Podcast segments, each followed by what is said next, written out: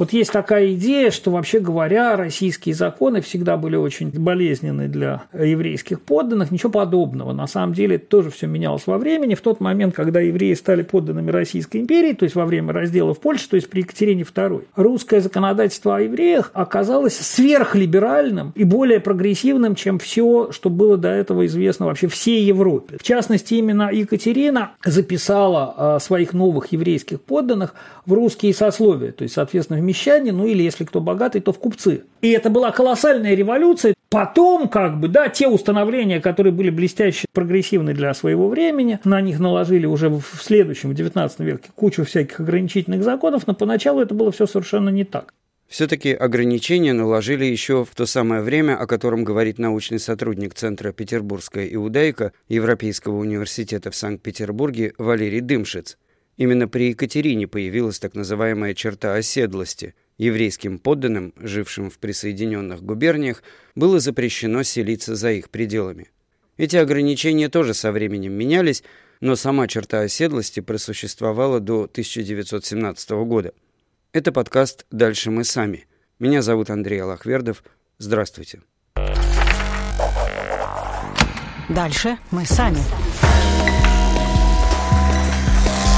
Дальше мы сами.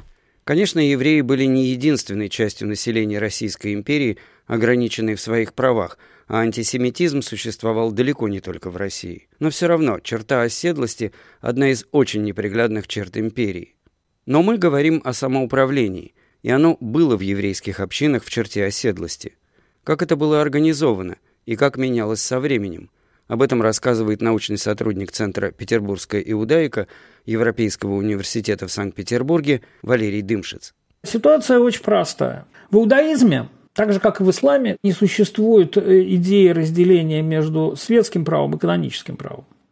В некоторой перспективе можно сказать, что иудаизм – это не столько религия, сколько правовая система. То есть, вообще говоря, регулирование повседневности, отношений между человеком и человеком, человеком и обществом. Все, что называется, там, не знаю, имущественное, административное, гражданское, уголовное, брачное, наследственное, какие еще бывают отрасли права, это все регулируется религиозным законом. Пока существовали традиционные еврейские общины, где бы то ни было, минимальным условием их э, проживания было не, так сказать, избавление от какого-то национального гнета, дискриминации, а требование судебной автономии.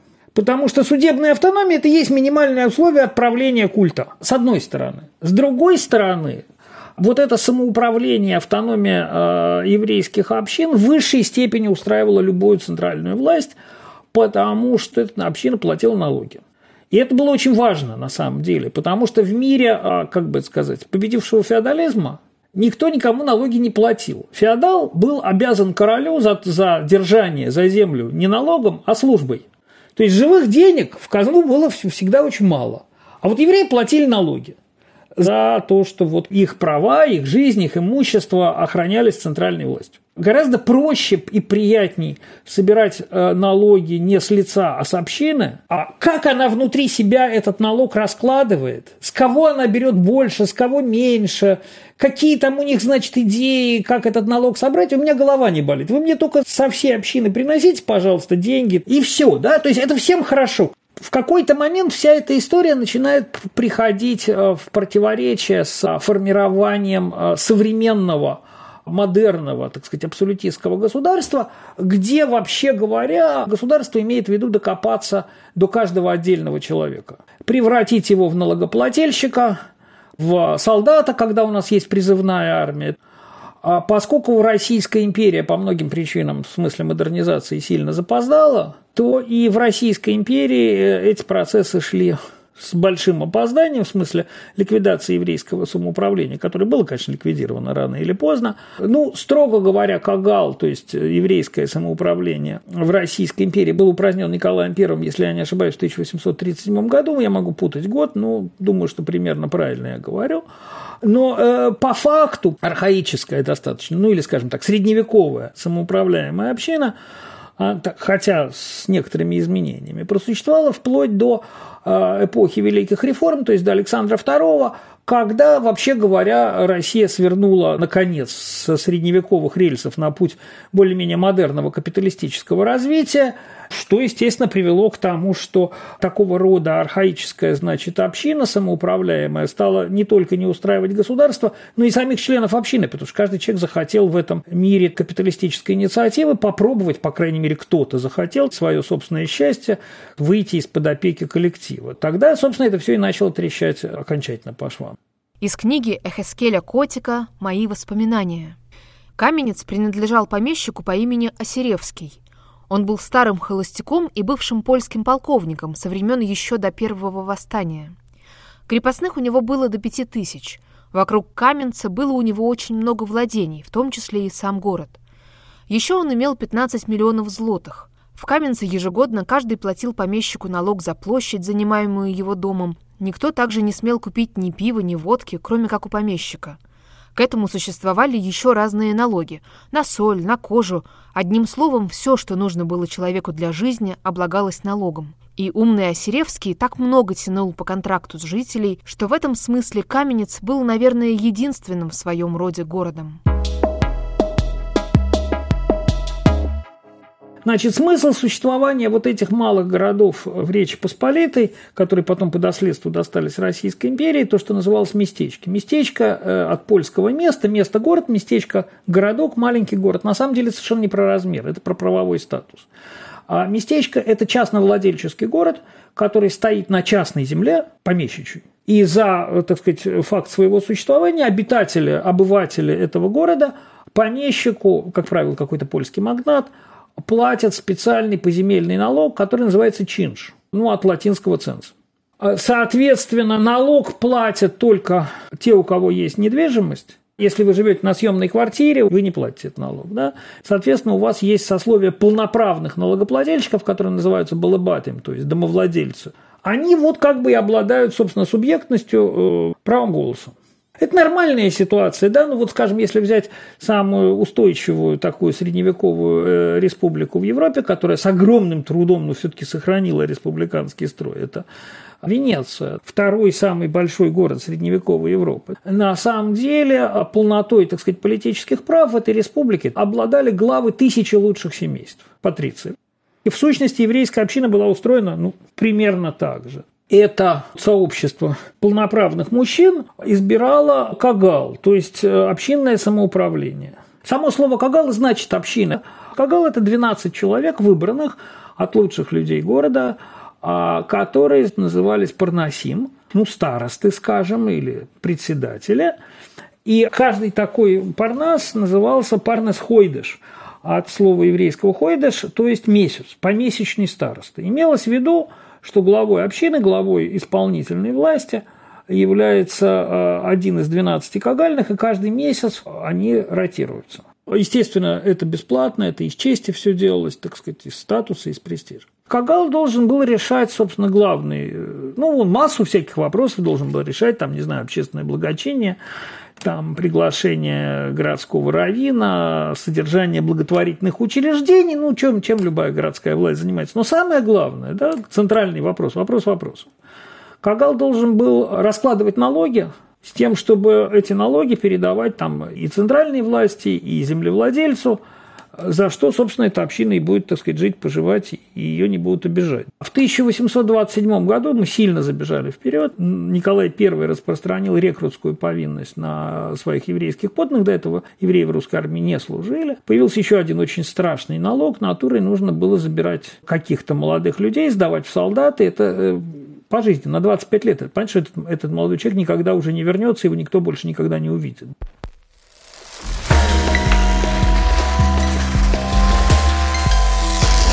Дальше мы сами. Вообще говоря, изучение еврейского самоуправления чрезвычайно поучительно, потому что еврейская община в Восточной Европе в том виде, в каком она просуществовала до, ну вот я говорю, примерно до середины девятнадцатого века, то есть очень поздно. Это такие маленькие средневековые самоуправляемые республики, типа какой-нибудь там Флоренции или господина Великого Новгорода, только очень маленькие. Средневековая республика была всегда цензовой демократией, в том смысле, что все жители города не обладали полнотой политических прав, то есть активным и пассивным избирательным правом. Туда не попадают женщины, естественно, уже минус пятьдесят процентов, да. Те, кто вот как бы недавно, что называется, приехал, поселился, не имеет, так сказать, за собой права давности. Но самое главное, есть такая внутренняя сословная граница. То есть, по существу, перед нами олигархическая республика. Это несколько, так сказать, лучших семейств, которые контролируют, в общем, жизнь города. Если мы посмотрим на историю всех средневековых республик европейских, за исключением как раз Венеции, то мы увидим, что вот все эти итальянские города-государства, они, что называется, все плохо кончили, и они все превратились в монархии. Все до одной. Вот если, например, была республика, там, Флоренция, а в какой-то момент бах, и мы видим, что она превращается в наследственное владение Медичи. Кто такие Медичи? Ну, в общем, горожане обычные, банкиры, ну, богатые горожане, да, таких было много. Но в какой-то момент мы видим, что Медичи становятся великими герцогами тосканскими, европейскими монархами, роднятся с европейскими королевскими домами и так далее, да. То есть, путь такой вот олигархической цензовой демократии всегда заключается в том, что она вырождается в тиранию. Я слово «тирания» использую безоценочно, не в том смысле, что тиран – это плохой человек, да, а в том смысле, что тиран – это человек, который вот единовластно правит, подчинив себе демократические институты. И, что очень важно, такого рода единовластный правитель – он всегда приходит к власти с опорой на, так сказать, беднейшие массовые слои населения. Значит, если мы посмотрим на исторические документы, на мемуары, на другие какие-то свидетельства, мы увидим, что в восемнадцатом веке, ну, там, к началу девятнадцатого, вот не все, но большинство вот этих когальных структур, формально сохраняясь, как бы выхолащиваются и превращаются в пустой звук, хотя терминология вся сохраняется. Ну, например, вот как бы оказывается, что во главе э, общины, полностью распоряжаясь всем, да, в ней, единолично ей управляя, один человек. И этот человек называется парнес хойдеш, то есть староста на месяц, да, хойдеш месяц, помесячный староста. При этом этот, как это, дольше века длится день, этот месяц длится всю жизнь. Он, он пожизненный парнес хойдеш, и он оставляет эту должность тем же названием своему сыну. Перед смертью Рэб Вельвель послал за исправником и попросил, чтобы тот взял помесячным старостой на его место умного и честного человека, который сможет вести город, и назвал при этом несколько умных хозяев. Исправник, который, как видно, уже обратил внимание на деда, сказал: «Я бы хотел сделать помесячным старостой твоего сына, Арон Лейзера, хоть он и очень молод. Он мне нравится. Оставьте в покое моего дорогого сына. Должность эта трудная. Сколько человек не старается, ничего не выходит, все его ненавидят». Через несколько дней помесячный староста умер. Наутро исправник послал за дедом, которому в то время было двадцать восемь лет, и предложил ему отцовское место. Дед отказался наотрез, но исправник настаивал на своем. «Послушай же», — объяснял он деду, «у меня нет никого другого, кроме М, вашего кровного врага. Если он станет помесячным старостой, семья ваша от этого пострадает. Брать должность было смертельно горько, не брать тоже плохо. Долго думали и обсуждали, наконец решили, что надо брать». Исправник с обычной для того времени сердечностью поцеловал его в голову и пожелал успеха в новой должности. Тут же приказал созвать совещание в городе и выбрать Арон Лейзера, сына бывшего помесячного старосты. Город его выбрал, и даже с большой радостью. Он нравился людям за ум и энергию. На что это опирается, собственно говоря? Еврейское самоуправление существует постольку, поскольку оно решает фискальные функции в пользу нееврейского начальства, государственного, там, помещика и так далее, да? Если у вас олигархия, то вы собираете эти налоги, естественно, не с олигархов, дураки они, что ли, платить, а со среднего класса и беднейшего населения, то есть вы делаете налогооблагаемую базу как можно шире. Если у вас тирания, то вы делаете очень простую вещь. Вы дерете этот самый налог с тех, кто стоит на социальной и экономической лестнице на одну ступеньку ниже вас. Во-первых, вы освобождаете от налогообложения беднейшие слои населения. Они страшно радуются. И за вас, так сказать, в вагоне в воду. Да? А во-вторых, вы все время подрываете экономическое благополучие сильных людей с тем, чтобы они вас случайно не свергли и сами не заняли бы ваше кресло. Совершенно там такие были, вот в восемнадцатом веке в этих местечках были римские нравы, когда там глава общины выкатывал бочку водки на площадь и поил бедных там, допустим, как императоры какие-нибудь римские. Просто механизмы одни и те же, да, они не то чтобы там Светония на ночь перечитывали, нет. Вы говорите, что было двенадцать человек помесячных старост, парнасим. И один из них стал фактическим тираном, месячным правителем на все времена. А каким образом он отстранил всех остальных от власти? Ну, во-первых, те источники внешней власти, от которых очень много чего зависело, то есть внешняя государственная администрация и помещик, им было удобнее и приятнее иметь дело с одним человеком, а не с какой-то коллегией. Второе. С середины семнадцатого века еврейское население Восточной Европы вступило в полосу бедствий. Вот этот период, вторая половина семнадцатого века, в польской историографии называется «потоп», потому что само существование польского государства было поставлено на грань уничтожения. Относительная стабилизация начинается, очень относительная, только к началу восемнадцатого века, ну и то потом на части территории Польши она становится театром военных действий во время Северной войны, потом в Украине в середине восемнадцатого века бесконечные христианские восстания, королевская власть все время слабеет. В общем, государство из сильного, богатого и, так сказать, хорошо управляемого превращается в то, что называется failed state, что и заканчивается, собственно, разделами Польши. Понятно, что в этих условиях бесконечных там набегов, резни, погромов и так далее еврейские общины очень сильно бедняют. А налоги, которые они должны платить в разные места, никто не отменял. Время от времени находится в каждой общине какой-то, значит, успешный, сильный, богатый человек, который говорит, а давайте я за всех заплачу налог. Соответственно, в обмен на то, что вы как бы в мою пользу передаете всю свою политическую, так сказать, субъектность. Да, вот это такой вот стандартный механизм. Более того, в древнерусском государстве было две республики – Новгород и Псков. Ну, на этом статистики не построишь. Да? А тут речь идет о тысячах более или менее очень похожих случаев, где мы можем видеть ну, вот те самые закономерности. В случае обиды со стороны помещика еврей шел к помесячному старосте, и тот передавал его жалобу исправнику. И как бы это ни было по понятным причинам трудно, но делалось все, чтобы у помещика чего-то добиться. От того, что прадеда ценило начальство, он и у помещиков имел определенное влияние. Сам он имел с ними мало контактов, никаких особых дел с ними не вел, кроме случаев, когда приходилось о чем-то просить помещика за евреев.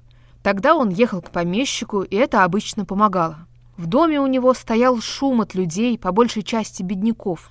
Люди эти были ему всецело преданы, зато большие хозяева его смертельно ненавидели, за его резкость и за то, что он драл с них столько денег, сколько хотел.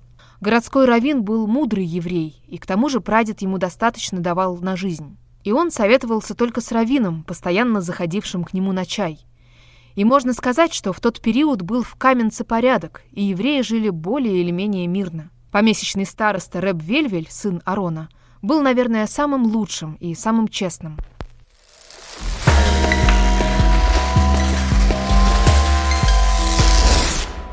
Такого рода вот управление, неважно, оно носит олигархический или тиранический характер, оно, конечно, очень сильно связано с двумя внешними ключевыми факторами. Первое – это власть помещика и землевладельца, потому что вся экономика вот этой э, старой Польши и преемственно э, западного края Российской империи, там ничего не изменилось с точки зрения управления после того, как эти земли вошли в состав империи, зиждилась на откупной аренде. То есть кто-то брал в аренду у помещика все его феодальные регалии. Барщину, оброк, доходы с мельницы, с реки, с леса, с прудов, мостовую пошлину. И самое главное, конечно, право пропинации, то есть производство и реализации спиртного. Это приносило самый большой доход. Помещику всегда было приятнее, во-первых, получить всю сумму чаемых доходов со своих э, владений сразу и налом, и дальше уехать с этими деньгами в Варшаву, в Париж, в Петербург и, вообще говоря, в этой грязи, значит, не болтаться. И понятно, что помещику было очень удобно и приятно иметь дело с одним главным арендатором, который дальше вот со всем этим будет уже разбираться, чтобы у меня голова не болела. И всегда такой управляющий арендатор, это был еврей, конечно, там без вариантов было. То есть, как правило, вот этот, так сказать, тиран, он же и был тем человеком, который вот был главным арендатором и имел дело с землевладельцем. Это один источник. И если мы говорим уже о Польше, о западном крае Российской империи, то там была еще одна фигура в соседнем там уездном городе. Сидел капитан-исправник, который как бы представлял Российскую империю в ее, так сказать, полицейской функции и в функции исполнительной власти.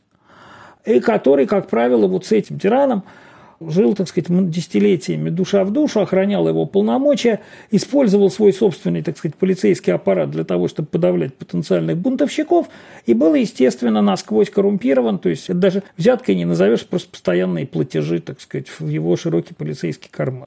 Интересно, что после того, как Николай Первый упразднил кагал, то есть еврейское самоуправление, следующей формой взаимоотношения с государством стала фигура сборщика налогов. Это он так и назывался, сборщик налогов, это официальная титулатура. То есть, попросту говоря, по согласованию с местной властью, с тем же самым капитан-исправником, назначался один человек, который отвечал за сбор налогов вот с данной еврейской общины. То есть, вот это уже к тому времени по факту выродившаяся цензовая демократия, превратившаяся в такого рода тиранию, она была просто узаконена государством. Он был помесячным старостой два с половиной года, пока эту неограниченную власть не отменили. Помесячный староста не был уже ответственным за весь город лицом и получил новое имя – сборщик, который должен был собирать все налоги для казны, и за это тоже не он был ответственен, а город. Арон Лейзер не хотел быть никаким сборщиком.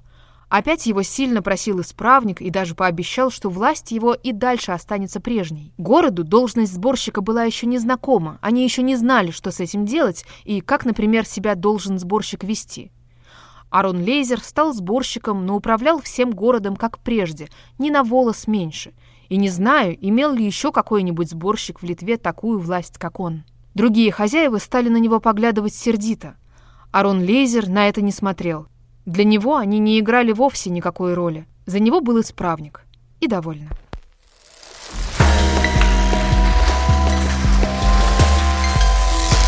Дальше мы сами. Вот я такую нарисовал довольно мрачную картину, где, значит, власть концентрируется в одних жадных руках. На самом деле все было не совсем так мрачно, и в Европе было все не так мрачно. И вот в тех местах, о которых мы говорим, все не так мрачно. Потому что существовали многочисленные горизонтальные структуры, которые до известной степени способны были демпфировать вот эту, ну, скажем, так сказать, современным языком вертикаль власти.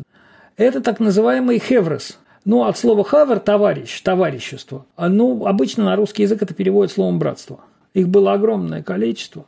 Это то же самое, что в какой-нибудь Венеции средневековой вот так называемые скуола, то есть объединение мирян. Они могли быть созданы по разным основаниям. Это могли быть цеховые организации, но объединение ремесленников определенной профессии. Это могли быть всевозможные благотворительные общества. Самое главное из которых было Хевра Кадиша – погребальное братство. То есть люди, которые в качестве дела благочестия помогают организовать похороны. Поскольку по иудейскому закону хоронить надо в день смерти, и семья – это, это неподъемно, то вот есть, так сказать, общественная организация, которая берет на себя эти обязанности. Хевра Кадиша – священное братство. Да, есть, значит, общество Ахноса Скалы, которое занимается сбором денег для бесприданниц, потому что бесприданного девушку замуж трудно выдать, Бикурхойлом, посещение больных, которое помогает ну, людям заболевшим, там, не знаю, еду для них готовит какое-то что-то. И так далее, там длинный-длинный список такого рода благотворительных функций. Есть братства чисто религиозные, например, читающих вместе псалмы, да, тилем. То есть люди собираются вместе читают псалмы. Или вместе собираются, такой кружок по интересам, и вместе а читают еще какую-нибудь там мишну, еще какую-нибудь религиозную книжку. И обсуждают прочитанное. Досуг так свой проводят, да. На самом деле все эти братства, вне зависимости от того, какую цель они прокламируют, они все являются как бы горизонтальными структурами, ну, как бы мы теперь сказали, гражданского общества, которые демпфируют вот эту очень жесткую центральную власть, потому что каждый отдельный человек не обладает политической субъектностью, а братство обладает. Оно, вообще говоря, может повлиять на суд, на расправу, на распределение налогов, на власть, которая, что называется, борзеет и так далее. Кроме того, да, поскольку в одном и том же братстве могут состоять люди бедные и богатые, это снимает классовые какие-то напряжения. И это повышает градус взаимопомощи, потому что внутри такого братства вы можете рассчитывать, это очень важно для населения, которое занято мелкой торговлей и мелким ремеслом, вы можете рассчитывать на беспроцентный кредит или на кредит под очень низкие проценты, а это в условиях отсутствия оборотного капитала чрезвычайно важно для всех. Вот внутри такого братства, такой, это называется хевра, на такой кредит можно рассчитывать, а вне нет, потому что высокий процент страхует взаимодавца от какой-то части невозвратов. А здесь все свои, вы не можете как бы из этого круга, так сказать, общей поруки выйти. То есть вот такого рода горизонтальные структуры, сложные, влиятельные, они как бы возвращают среднему классу и более низким, так сказать, сословиям часть той субъектности, которая как бы у них утрачена за счет того, что вот эта республика давно уже республикой быть перестала. Вы говорите влиять на суд, то есть он не был независимым? Во главе суда, а, собственно, главой суда, это была его и главная, так сказать, функция, в каком-то смысле названия, стоял городской раввин. Собственно говоря, вопреки, так сказать, распространенному предрассудку, это не священник, потому что священников как бы и нет. Это человек, который владеет очень большим, это гигантский объем текстов, вот этим самым религиозным законом, но он экспертом является. И он, собственно говоря, осуществляет правоприменение. То есть он находит соответствие между конкретным кейсом, конкретным казусом и тем, что вот в книжках написано, и выносит какое-то решение. Поэтому, собственно, раввин городской называется овбездин, то есть глава раввинского суда, буквально отец раввинского суда. Это его главная функция, собственно говоря. Он не тот человек, который ведет публичную молитву, потому что это специальный человек, который называется хазан, кантор, у него голос должен быть красивый, а раввин совершенно про другой. Второе. В иудаизме отсутствует церковь как институция в том смысле, что там нет никакой вертикали, ну, грубо говоря, приходского священника поставляет епископ, а раввина нанимает общины и платит ему жалование. Соответственно, человек, который хочет занять эту позицию, ну, и рассчитывает на эту зарплату, он должен пройти нечто вроде квалификационного экзамена, поскольку подразумевается, что, в общем, ну, какая-то часть, так сказать, продвинутых совершеннолетних взрослых мужчин, что называется, сами с усами и э, достаточно статусно и правильно, чтобы богатый человек, у которого есть досуг, тратил этот досуг на изучение священных книг. Не для какой-то практической надобности, это его религиозная обязанность. Каменец был знаменит как город ученых-знатоков. Раввины его были из самых известных, хоть жалования там платили не больше трех-четырех рублей в неделю. К приезду раввина каменецкие знатоки, старые и молодые, готовили вопросы и возражения, чтобы его испытать. И перед своей первой проповедью он чувствовал, что сердце у него чуть не падало от страха перед каменецкими знатоками. Первая проповедь была чем-то вроде пробы. Она должна была состоять из острых толкований и перетолкований. И если знатоки оставались им довольны, он уже знал, что прошел экзамен. При этом, конечно, нельзя сказать, что вот раввинский суд оказывается, так сказать, нелицеприятным и независимым, потому что вот от этого, так сказать, местного начальника, местного тирана, конечно, раввин очень сильно зависит. Его можно просто выгнать из города к чертовой матери и взять другого, потому что он наемный служащий в обществе, где по современным стандартам, ну, не очень так все демократично, прям скажем. Вот. И мы знаем очень много случаев исторических, конкретных совершенно исторических анекдотов, когда раввин приходил, так сказать, в конфликтные отношения с местным вот, главой общины или с кагалом, если это было олигархическое правление там, каких-то группы людей, да, и его самым жестоким образом выкидывали из города, разрывали с ним контракт и еще как бы успевали э, побить, например. И он уезжал в другой город. Да. Ну вот смотрите, был такой человек, его звали Арьем Гензбург. Вот этот человек написал некоторый чрезвычайно важный богословский трактат, который называется «Шагас Арье», «Рычание льва». Вот, он был раввином в Минске в середине восемнадцатого века. У него был некий, так сказать, сложный конфликт с местным кагалом, с общинными заправилами. Его не просто, так сказать, уволили. Его посадили на поганую телегу, то есть, ну, на телегу, которой города вывозят нечистоты. И в пятницу вечером, перед наступлением субботы, увезли из города на расстояние, превышающее то, которое человек имеет право проходить в субботу. Это примерно километр. Дальше он следующую субботу должен был, вообще говоря, просто не имея по религиозной обязанности возможности оттуда удалиться никуда, провести без еды, без питья, без кровати, без возможности помолиться, так сказать, в синагоге, просто вот в канаве с лягушками. Но надо сказать, что парень совершенно не пропал, потому что через какое-то довольно короткое время он оказался на другом конце Европы, в Лотарингии, где Минск, а где Лотарингия, в городе Мец. И был главным раввином города. Там большая, богатая очень община была в Лотарингии. Вот он в Мец и дальше как бы работал. Он был, он был человек, так сказать, европейский, знаменитый. Его, так сказать, с удовольствием приютили во Франции.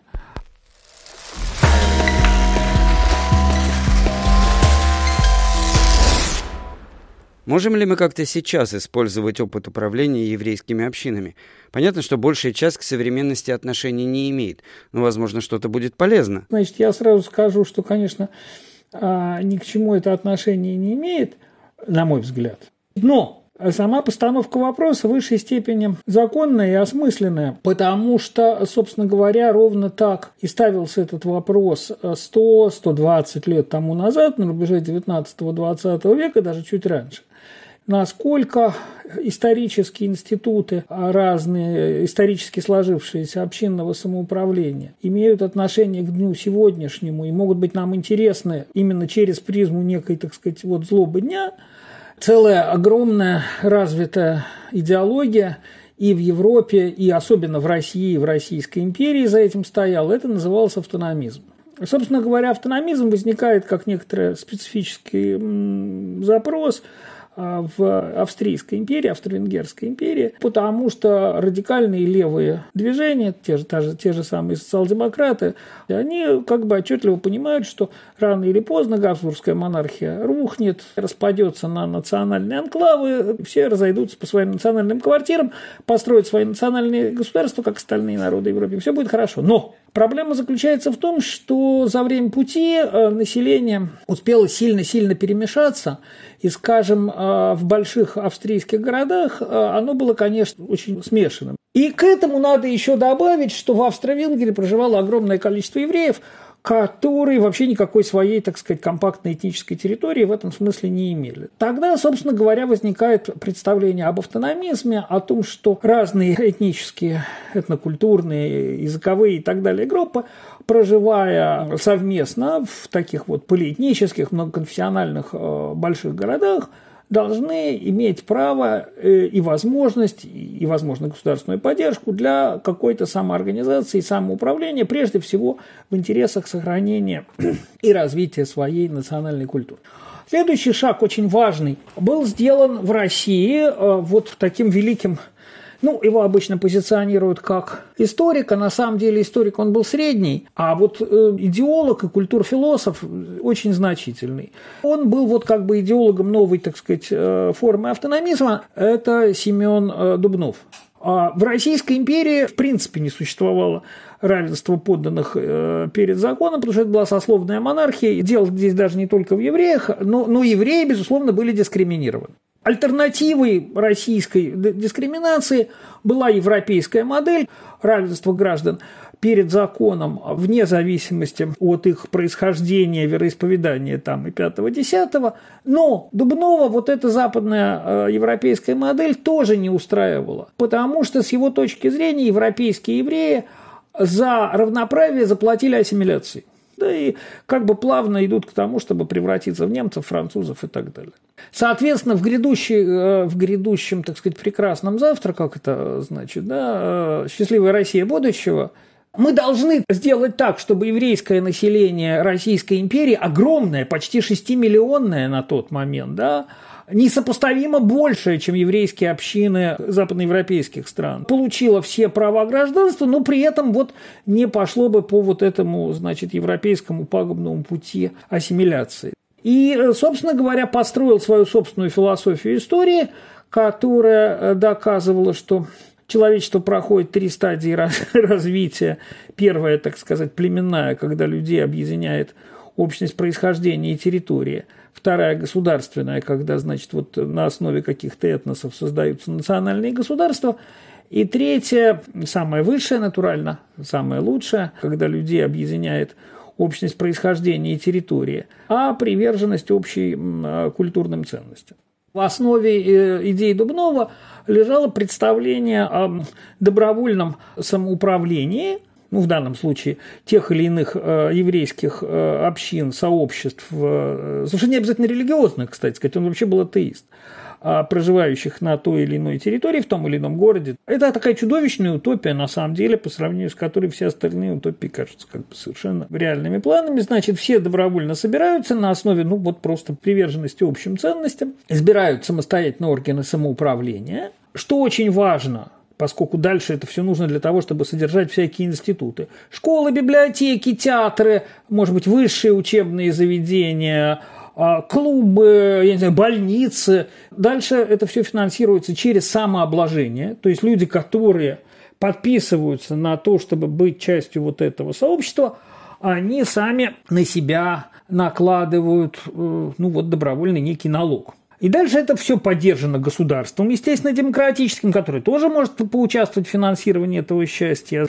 И вот дальше, собственно говоря, в этой точке Дубнов превращается в историка, потому что он говорит: смотрите, на протяжении столетий существования евреев Восточной Европы, еще со времен, так сказать, Речи Посполитой, и дальше уже до, в Российской империи, ну, прежде всего в Речи Посполитой, еврейские общины обладали высокой степенью политической субъектности, большим объемом самоуправления, так сказать, самофинансирования своих общинных потребностей, судебной автономии и так далее, и так далее.